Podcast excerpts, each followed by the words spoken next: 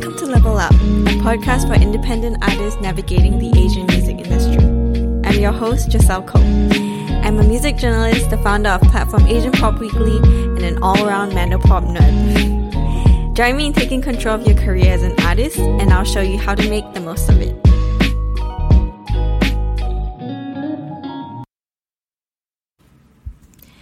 Hi guys and welcome back to yet another episode of the Level Up podcast. I'm really excited for this one because this episode is also on digital distribution and it will be the last one in the digital distribution series. I hope all of these episodes have been really helpful for you in your artist journey and also even for music business industry professionals who want to learn more about new markets, especially within Asia. I yeah, I hope that they've been helpful. So other than that though, um, this episode we're diving deep into yet another region in South in Asia. Oh, I just gave it away. Another region in Asia which I find really really interesting. So although I am born in Singapore and based here at the moment, my area of focus has always skewed a little bit more towards the greater China music market. But that's also why I decided to relocate to Singapore so that I could understand a little bit more about the Southeast Asian music landscape and how it interacts with um, the global music industry and also as a, as local markets, how much potential they have and what's different in those markets. And from what I've learned so far, I feel like they are really, really interesting and diverse markets. So the biggest misconception, which we'll get into later, is that Southeast Asia is just like, oh, just one region and that's it. Like the culture in this region is homogenous, but actually that is completely untrue. All the different countries here have their own culture, they have their own, own history, they have their own politics, they have their own um, makeup, heritage like heritage and makeup and that's what makes it like a lot more interesting um, than people necessarily perceive.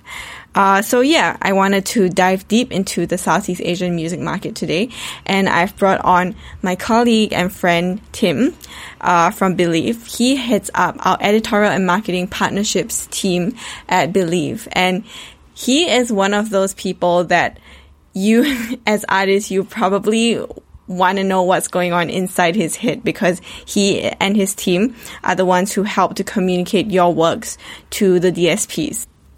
Tim has some really, really amazing insights about how the Southeast Asian music industry works and also about how artists can best market themselves in this digital space because although that everyone knows about TikTok, everyone knows about Spotify, blah, blah, blah. But I think the way people use these platforms in different regions are also different. And he gives a pretty good overview of exactly how at least artists in the Asian or Southeast Asian market should be um, trying to make an impact, which I think is really, really cool. So definitely, again, don't forget to subscribe to our Patreon page if you would like more resources and worksheets. We're definitely going to put the show notes for this episode up. And also we're going to dive a little deeper into, um, Tim's five star, um, promotional plan for the DSPs. So um, all this stuff is going to be available on our Patreon page under the Level Up tier. If you're interested, please do subscribe and you can get access to all the previous worksheets we've done from the previous episodes. And without further ado, let's just get straight into the podcast. Hi Tim, welcome to our podcast. So I know that you used to work at Sony and now you're working at Believe, heading up our editorial and marketing partnerships team. Um, for the Southeast Asia region. But do you want to introduce yourself quickly? Yeah, I mean, that's pretty much it, right? okay, sure. So thank you for the introduction. But yeah, I mean, in short, I'm, like, I'm Tim, mm-hmm. and uh, I'm part of the uh, editorial marketing partnerships team at Believe. Um, prior to this, I was with Sony Music in Singapore and a little while in Warner Music in Singapore as well. Mm. So uh, that's me. Cool. Um, so I know obviously you're you're head of editorial and marketing partnerships, but what does that actually mean? Um, well, editorial and marketing partnerships. Uh, do you want like the easy, ex- you know, the easy explanation, or you can give us the easy one, and then I want to go a little bit deeper. All right, sure. Yeah. So what we do is we basically tell your story to our partners. Okay. That's what we do. All right. Break so it down. Uh, Um, well, it's it's basically um, uh, working with you guys, uh, with our you know artists and labels uh, clients to deliver the best release strategies across all music streaming platforms to increase um, editorial visibility, audience engagement, and um, enhancing streams and revenues. So yeah, So basically, you deal with all the promotional resources from platforms that artists usually want to get their hands on, right? yes, that's right. So platforms deal with the promotional resources that platforms have. All right. Well, I know that um, definitely this is done in every single region. So, of course, there are artists everywhere who just want to get their hands on more promotional resources. But obviously, the Southeast Asian music market is pretty unique mm-hmm. for many different reasons. So, for example, it's even though it's called Southeast Asia, the whole of Southeast Asia is not just one country or one culture. It's composed of like many different languages, blah blah blah. So, how would you say this difference translates into the digital music, music landscape overall? I think you'll see it reflected more and more, um, especially now in the charts. So that's one way that you can you can look at it, especially in let's say a a, a country with uh, um, you know whose language is the, the main language is not English. So you see um, maybe a couple of years ago, 10, 15, 20 years ago, you'd see um, a lot of English and international tracks in Right. those charts. But if you look at it now, you'll see a hell of a lot of you know domestic Local. tracks, that, local tracks that are coming up. So that is true for most regions um, around the world. It's true, especially in Southeast Asia. Yeah. That's cool. So basically, you've been seeing like a trend of change, right? And I think we've been seeing that across the board. And we talked about that in our interview with Jim, our head of Taiwan as well, Right. where previously um, there were global superstars who were like just dominating charts, be it Taiwan dominating charts on Asia or like the American like American pop stars dominating. But right now we are seeing um, a shift to niche markets or just like local like local content, right?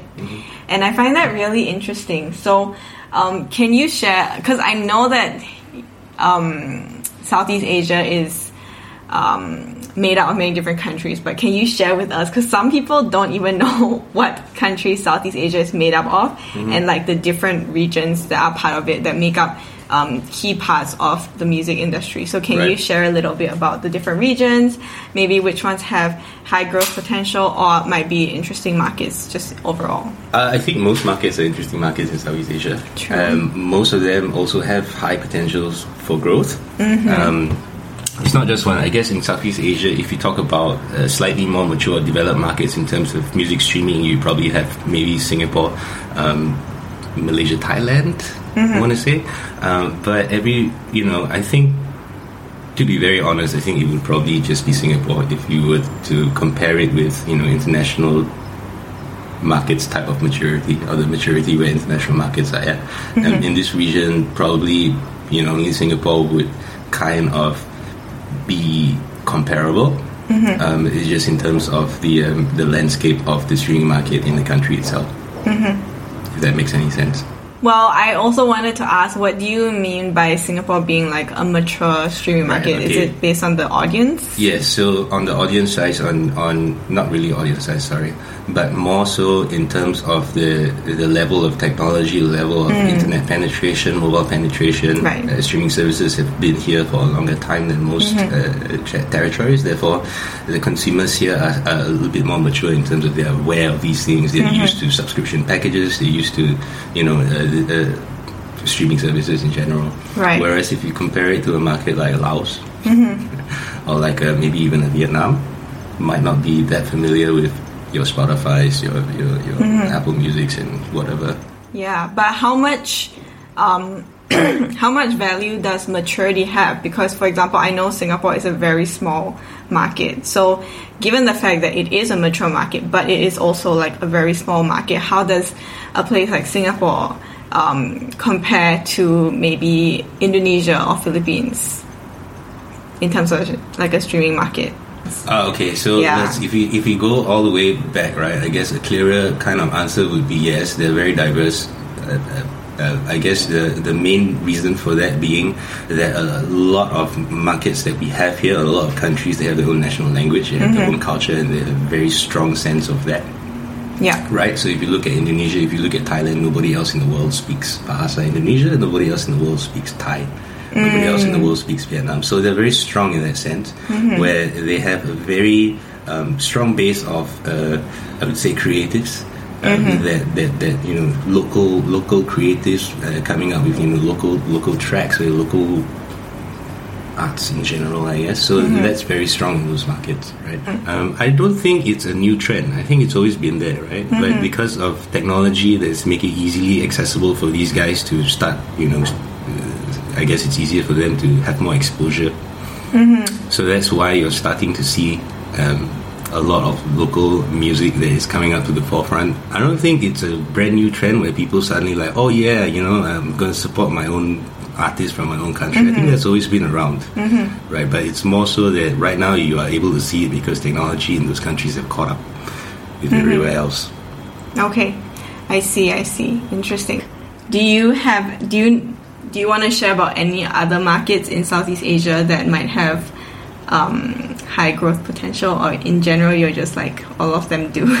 I think most of them do, all if not all of them do. But I think in particular, you would say maybe Vietnam.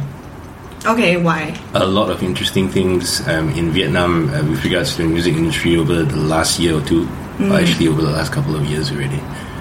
But yeah, um, I think now we're starting to see uh, really, really big growth in terms of, you know, just the size of the market in Vietnam.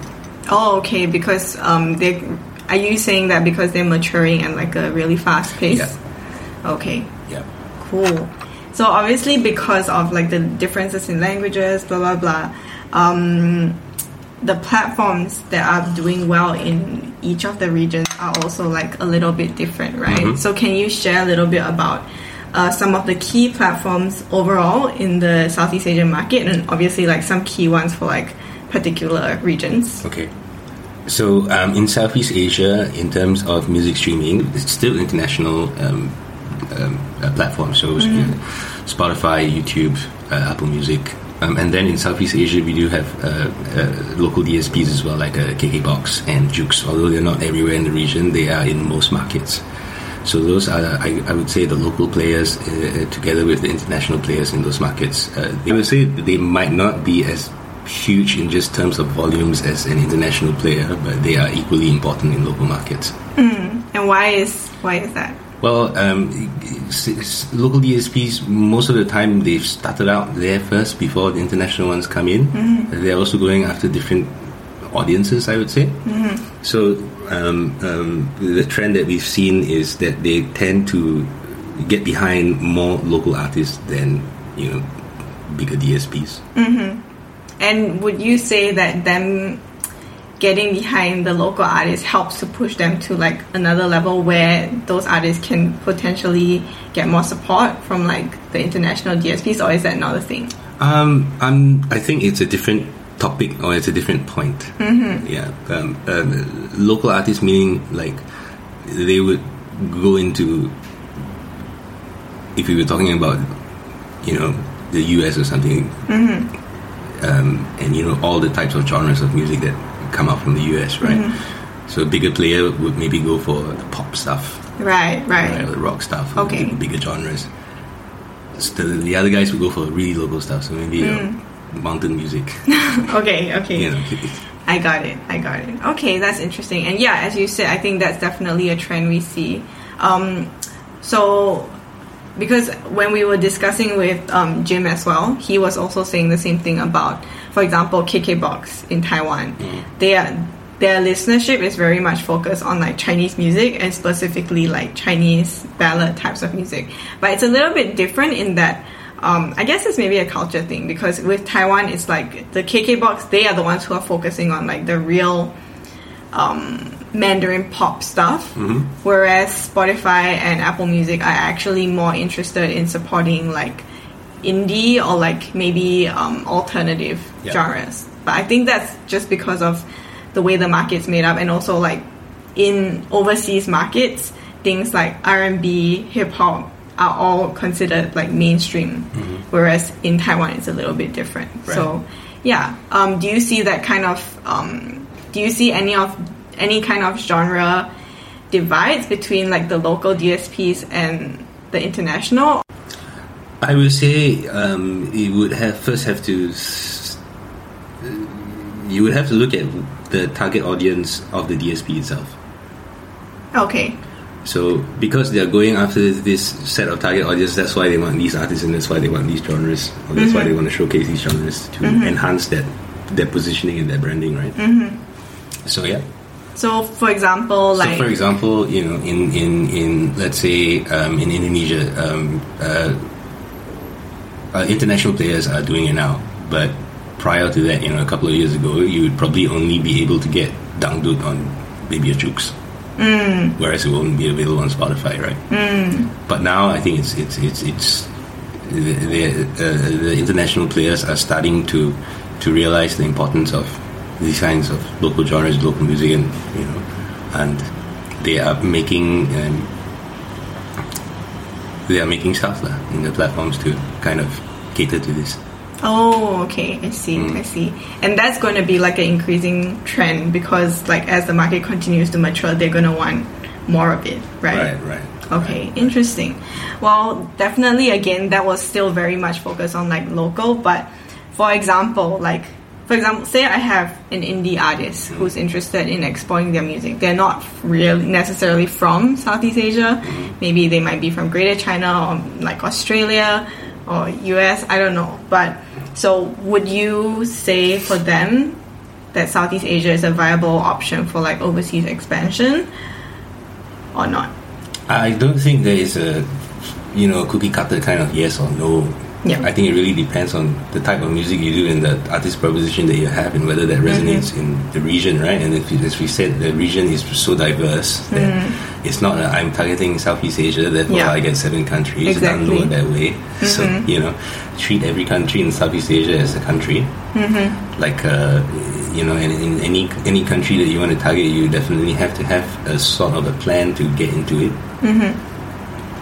So I think that is something that you should definitely think about. Right? Is it, is it a viable market? I think every market is a viable market. But if you have no plan to get into a market, then it's not going to be a viable market for you. Right, right. Even if you're talking about a whole market and if you don't have a plan, it's not a viable market for you. That's true. Yeah. Well, I yeah, I think first of all, the big misconception is that oh, like I just want to target Southeast Asia, and then like, but obviously, as you said, you do have to have a plan. Um, for example, if we have an artist in who is very invested in a particular genre, Right. like rock music, Right. is there a specific market in Southeast Asia that you would recommend them to target, or again, is it just like you really need to understand the market before you go into it? Yeah. You do. I think there are definitely nuances as well in between markets in terms of the genres that they prefer. So, for example, in Tha- in Thailand, uh, indie music is their mainstream pop.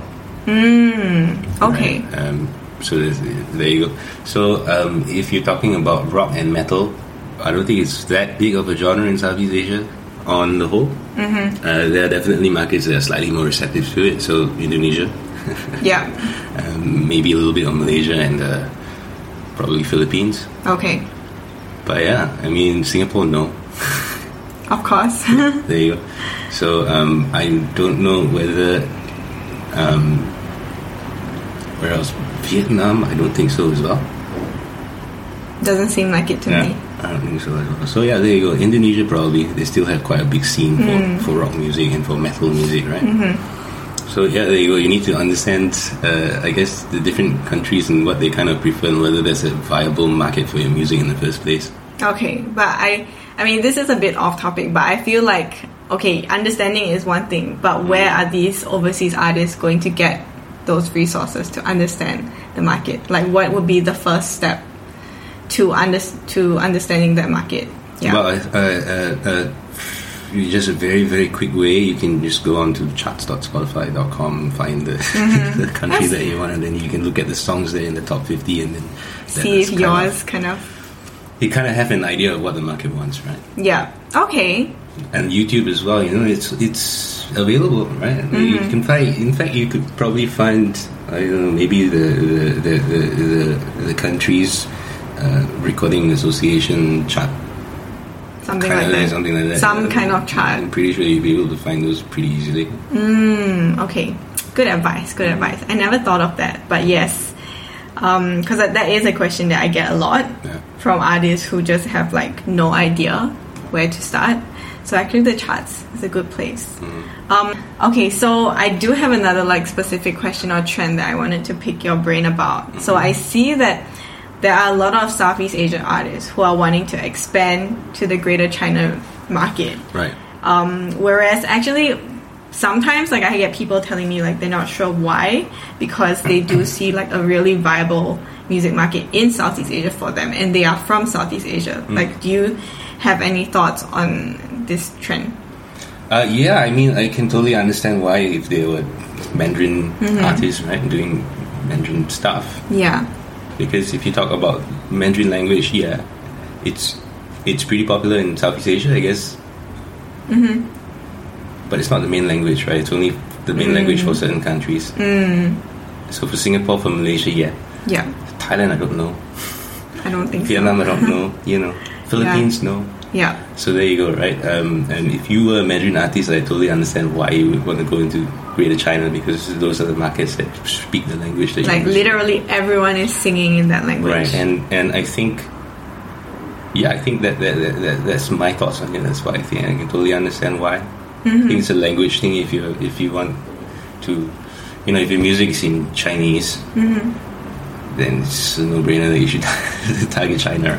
Yeah, I think it again it comes back to another misconception that people have about um, the Southeast Asia market, especially people coming from the Greater China region. They just see it as like Singapore, Malaysia, and then like a blur. Yeah. And then they just assume that that is the norm across the whole of Southeast Asia. Yeah. When that's really not the case. No. Actually, in even in Malaysia, there is a sizable Chinese-speaking population, but they are not even the majority No. population, right? And Yeah. in Singapore, yes, Chinese, um, like people with Chinese heritage are the majority, but some of them can't even speak Chinese. I'm sorry. I don't know if that should go in the podcast, but like, yeah, I mean, we Yeah. we do have like a very diverse community here.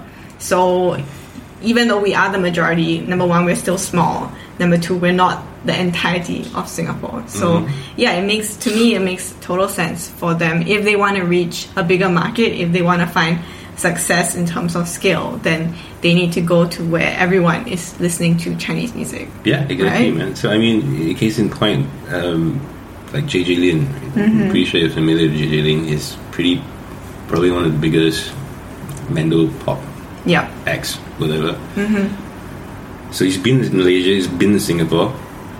When was the last time he was in Thailand or Vietnam or Indonesia? I don't know. Yeah. I think you will know better than me. I've seen him go to the UK and the US. Yeah lah. Because there's like Chinese diaspora populations there. But that's the question, right? Why? And therefore, for from GC to here, you don't see that. And that's why you're going to see from here to GC because there's no real market here for Chinese music, right? Besides Singapore and Malaysia. Right. Yeah. Yeah. So even before Believe, you worked at Sony and you co- coordinated many successful marketing campaigns, both for Asian artists within the region and also for like international acts, right? Do you have any artists, any, any advice for independent artists working with aggregators on how they can best communicate their plans? Um, as early as possible and as comprehensive as possible, I'd say. Mm-hmm. Any advice on communicating the plans, right? Yeah. So in terms of just this is my plan, that's what I'm going to do. I guess. Yeah. so just make it yeah. as comprehensive as possible. Okay. Um, and then you should include every element of your promotion. Okay. right? So from how many posts I'm going to do, what sort of posts they're going to be, where they're going, which platforms they're going on, um, what am I doing on radio, what am I doing on you know press or TV or whatever. Any type of promotional activities around your release. Um, you play any shows? You doing any interviews? You getting any press coverage? Um, that's also very important. Um, but I think all in all, uh, the communication of the plan should be as as comprehensive and as complete as possible, Okay. right? But my then my question is why does it have because I obviously I know that like I know usually when artists ask me like how much information should I put? How long should my bio be? Yeah. like I just tell them like if you're unsure just include as much information as possible. But why is that like a good technique to get like the DSPs to increase their chance of supporting you? See, what we do in editorial marketing partnerships is we negotiate with these DSPs to get placements and to get features, right? Um, when you're speaking to a, a, a, a big international DSP, you're not just up against your peers, right? You're up against the Justin Biebers and Taylor Swifts of the hmm. world. So, as much information as possible that we have equals to bullets that we can use to try and pitch your release for features because the more ammo we have, more chances you have as well, right? Hmm. So, if you just put in something with a one liner that says, I was inspired by Jay Chou, that's why I wrote this track, mm-hmm. and that's the only piece of information you give us, what do you expect? Yeah, that's I true. mean, I mean, one piece of advice I would give is that uh, streaming platforms are also businesses, right? And everyone here is in a business, right? And there's, it doesn't make any sense for a business to go into a partnership with anybody if there is no benefit to the business. So if you are coming up with any plans for any of these DSPs, I think you should put yourselves in their shoes as well, right? Why should I pick this artist from God knows where when I have an opportunity to fe- fe- feature like a, you know, Justin Timberlake or something? Mm-hmm. What's the value behind that? So I think that's something you really have to think about when you're crafting these plans. Yeah, and I think again that goes back to like um, these artists who are wanting to level up because like that's the name of the podcast, right? They should actually be looking at music not just as creative but also as looking at the business side of it. And if, for example, you are an artist, you could also be considered like an entrepreneur. And if you are an entrepreneur who wants more visibility for your product, you want more sales, whatever, Yeah. you need to pitch, right? Yeah. And DSPs is one of those partners that you can pitch yourself to. So you better make it count, Exactly. right? Okay, yeah, good analogy. Yeah. Um, so you you did mention like as comprehensive as possible is best. Could you describe like an artist marketing or promotional plan or package that you would just give like five stars to? Uh, recently came across one that Kara sent for Gangga. Hi, Kara. So yeah, I thought that one was good. Um, uh, uh, basically, they covered all the elements of a promotional plan. So they had, um, I think it was uh, uh, uh, certain campaigns that they were doing during the entire period. So they had teaser period. I think uh, when the, the track actually released, and then um, post release there were plans as well, and it was all part of a big campaign leading up to an album. So I think it was at least a six months or, or almost a year kind of plan. Whoa, that's a long plan. So there you go, and each element also had um, specific plans for each platform that they were doing it with. So they had like different campaigns going on with different music platforms. Oh wow! And this artist, are they like really big? Uh, yeah, I think this Okay. guy is just breaking out of Indonesia now, so he's got very high hopes, and I think he's, he's got a lot of potential. So his name is Gangga. Mm-hmm. He's got this track called Blue Jeans. I think it was number one on the global Spotify viral charts Mm. a couple of weeks ago. Cool. So yeah, very very exciting. But I think that is the type of work that it takes, right? Yeah, that's a lot of work though. Yeah. Probably. Okay, so last question. Um, from your point of view, like what do you feel like it's the best thing artists can do for themselves when they're trying to increase their visibility, but in the earlier stages? Yeah, because I know you said Gangga, but he's considered like already like growing pretty fast, and he probably has a team behind him to help him do all that kind of stuff. Right. So if you if you if you're thinking about like independent artists, what is your advice for like the best thing they can do? Um, I think for independent artists, you're probably on your own. Everything is DIY. Yeah. So that means you have zero team, nothing. We that we just assume that, yeah. Okay. um, I think first of all, you have to set up your channels correctly. So all your social media channels, right? Because when fans uh, think about you and when fans discover you, they would be searching on the internet, who's this guy, and blah blah blah. So I think uh, your channels have to be optimized for sure. Um, get them set up. You don't have to have all social media; just have a few that you really concentrate on. You will also have to have you know content that is maybe not musical related, but that showcases you as an artist, right? So when people look for you and when people search for you, they want to find out more about you. So what can you do to tell them your story? Ah. So that kind of content, that one you should be thinking about. You should be able, you should do it already, and then those should be on your channels. Mm-hmm. So when your song comes out and people start looking for it, they will discover that kind of content, have a bigger connection there. So that's how you start slowly growing your base, right? And I also think that um, once your channels are optimized, uh, once you have enough content on your channels uh, that's interesting enough, and you have a, you know, uh, you're slowly growing that fan base in an organic way, and then you just keep consistently putting out releases and working on new music. That's the way to go. Don't I don't think you should be disheartened, in, you know, if you don't get any features or whatever. You just treat that as a build up of your catalog, so that when something comes, everything is there. Mm. Yeah, yeah. Right. So in, the music industry, for as long as I've been in here, nobody knows where a hit's going to come from. Mm. You can set up all you want a year, two years in advance. I've seen some plans, and then when the album comes out, it really flops. Mm. And I've seen some plans where it's just by the way. Here you go. here you go. Check out this track, man. If you like it, you like it. If you don't, you don't. And then the next day, boom, number one viral hit somewhere. And nobody really pushed for that as well, but it just mm-hmm. came right. Mm-hmm. And then what? What are you doing to capture the attention that you suddenly have now? Right. So it will be very wasted opportunity if you have no content, nothing to tell your story on your artist channels, and then you have that song that blows up, and then when people are looking for you, like who's this guy? Mm, yeah, so it all comes down to two points, right? Storytelling and like making sure your process is right. Mm-hmm. And like I said, there's no one cookie cutter way of telling a story because your story is unique, right? And if you're mm-hmm. trying to template somebody else's story, then Yeah, yeah, you shouldn't be in this business, I guess. that's true. I think everything that we talk about on this podcast is literally that's why we don't focus on things like specific strategies for Facebook or specific strategies for TikTok. It's more about like the mindset, like mindset strategies to help artists to grow because as you said there's no one way of doing things. We're just trying to empower artists to find to, to have the resources to make their own decisions, make their own calls, plan their own strategy in a way that really suits themselves and their music. Someone once told me like um, best his best advice for independent artists was like learn to do as much as possible yourself. yeah, learn to do as much as possible yourself. I think the other thing is do not neglect your base, even though they might be small. Right, because it's, it's it's more important to have that one person that will talk about your music to ten friends than to have a hundred people that only listen to your song once. Mm. Right, so those guys will become your advocates, man. You don't have to pay them; it's free marketing for you, and it's the best kind of marketing because word of mouth, and there's a lot of influence right there.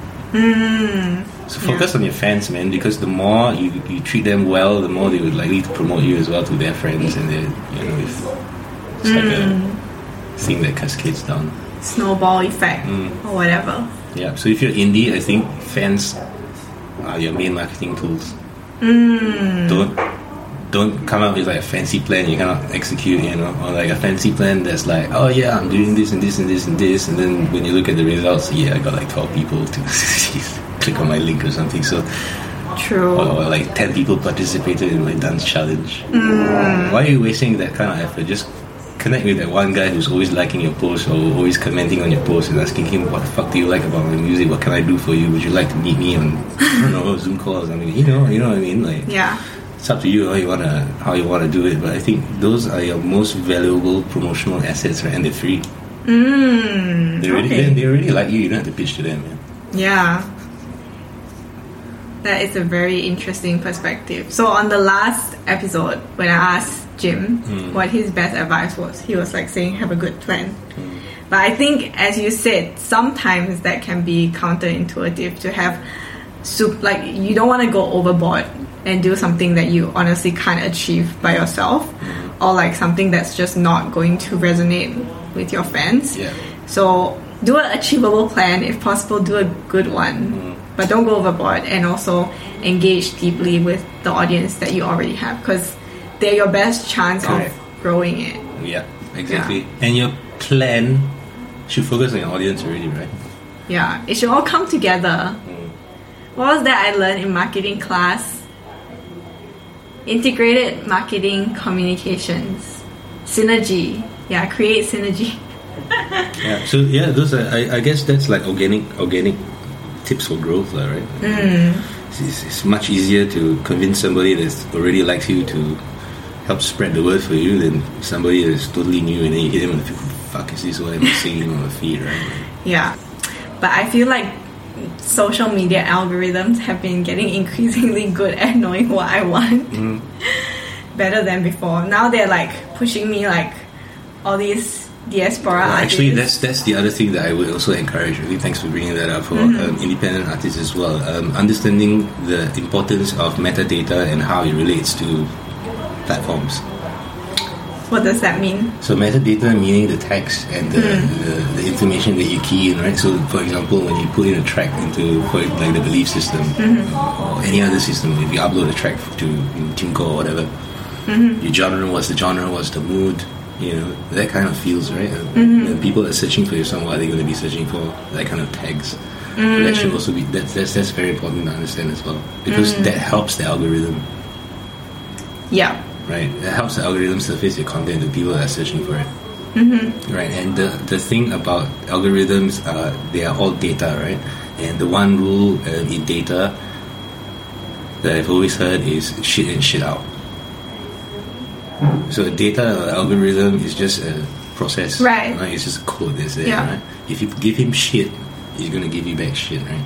So Okay. if you give him good stuff, then the good stuff will come back, right? So if your metadata tags are all over the place, Okay. nothing's going to come back to you, right? But if your metadata tags and everything else is there, the algorithm will determine that okay, I've, there's so many searches and blah blah blah. So Mm-hmm. some maybe it's trending, then you surface your track to the top or something. Like that. Oh, so Uh, this that's why is it's important. That's why it's also important to upload it early into the system, so the fucker can start learning first before your song even gets released. Oh. It takes time for the machine to learn as well, right? Like Mm-hmm. It has to scan your song, and then it has to determine which genre and stuff. Right? And they have like code, they have scripts and stuff that can tell you like, oh, this is the BPM of the song. This is where it peaks. This is where it dips. Mm-hmm. Ooh. You know, this is the tempo. This is the mood. And they have like certain. They look at the waves and they're like, okay, I think this must be whatever genre. Mm, well, that is very, very micro. I never thought about it like that. Yeah, but I think it's it goes back to just like communication, right? Because for example, if you're looking at what publicists do, publicists why why do publicists write good press releases? Is because they just want platforms to take that press release and put it out, and then the the communication will be like the same or like similar on all the channels, right? So I guess that's kind of the same with anywhere, any other platform that you're putting your music out on, right? It has to all be coordinated, and it probably it doesn't have to be exactly the same on all. But as you said, shit in, shit out. Yeah, shooting shit out, and the other thing as well is like algorithms, right? Uh, all these platforms now have uh, these machine learning things and AI and all that other stuff, right? So, what do you think helps the algorithm determine whether your track is successful or not, whether you're a successful artist, whether you're trending or not, right? So that that's why you have to ask your fans to engage on the platform as well. Add my song to like to your playlist, or you know, just stream my song on the platform and follow me on Spotify, stuff like that, right? So if if a fan follows you on Spotify, the first benefit you get is every time you release a new release, that will surface on their page because they follow you. Wow. So yeah, metadata is very important. Getting your audience to engage the algorithm is also very important. Mm-hmm. If you're using a platform like TikTok or Facebook or you know any social media, even on Spotify actually, if you use their native tools to help you generate the content, also that feeds into the algorithm, right? So if you do artist pick, right? If you do, uh, uh, uh, uh, if you link your shit to Songkick, I think then that shows up your concerts on Spotify. Yeah. And you can put virtual concerts that feeds data into the algorithm as well. For TikTok, you do a video and then you you do it with I don't know Adobe Premiere or something, and then you cut it down 15 seconds, upload it straight to TikTok. As compared to a video that you use a TikTok filter, you TikTok effects and all that other stuff, and then it's created solely on TikTok. Which one do you think the algorithm is going to surface? Obviously, the one that promotes their own tools, right? Yeah. So there you go. It's very important. Wow. But going back to um, the metadata and like putting that metadata into Believe Backstage, which metadata in specifically are you talking about? Like the met- like just like the artist names? yeah, artist names. Just all that really kind of correct. stuff. You know, uh, your genre should be accurate. Okay. Um, ISRCs, your UPCs, and everything. Yeah. Uh, artist names as well. You know, if you because the thing is, it's it's all uh, gone through a, a, delivery feed, right? Mm-hmm. So if you misspell the artist name, it's going to create a new artist profile for you. And it's Right, going to right, have right. that song linked into the other artist profile, Yeah. and then It's gonna be a bitch. it's going to be a big exactly, man. And on YouTube as well, YouTube uses the same algorithm um, as Google does with their SEO searches. So you know on Google, on YouTube, when you upload a video, there are tags that you can put in, right? So Mm. those tags should contain all the words that your fans will be searching for to find your video.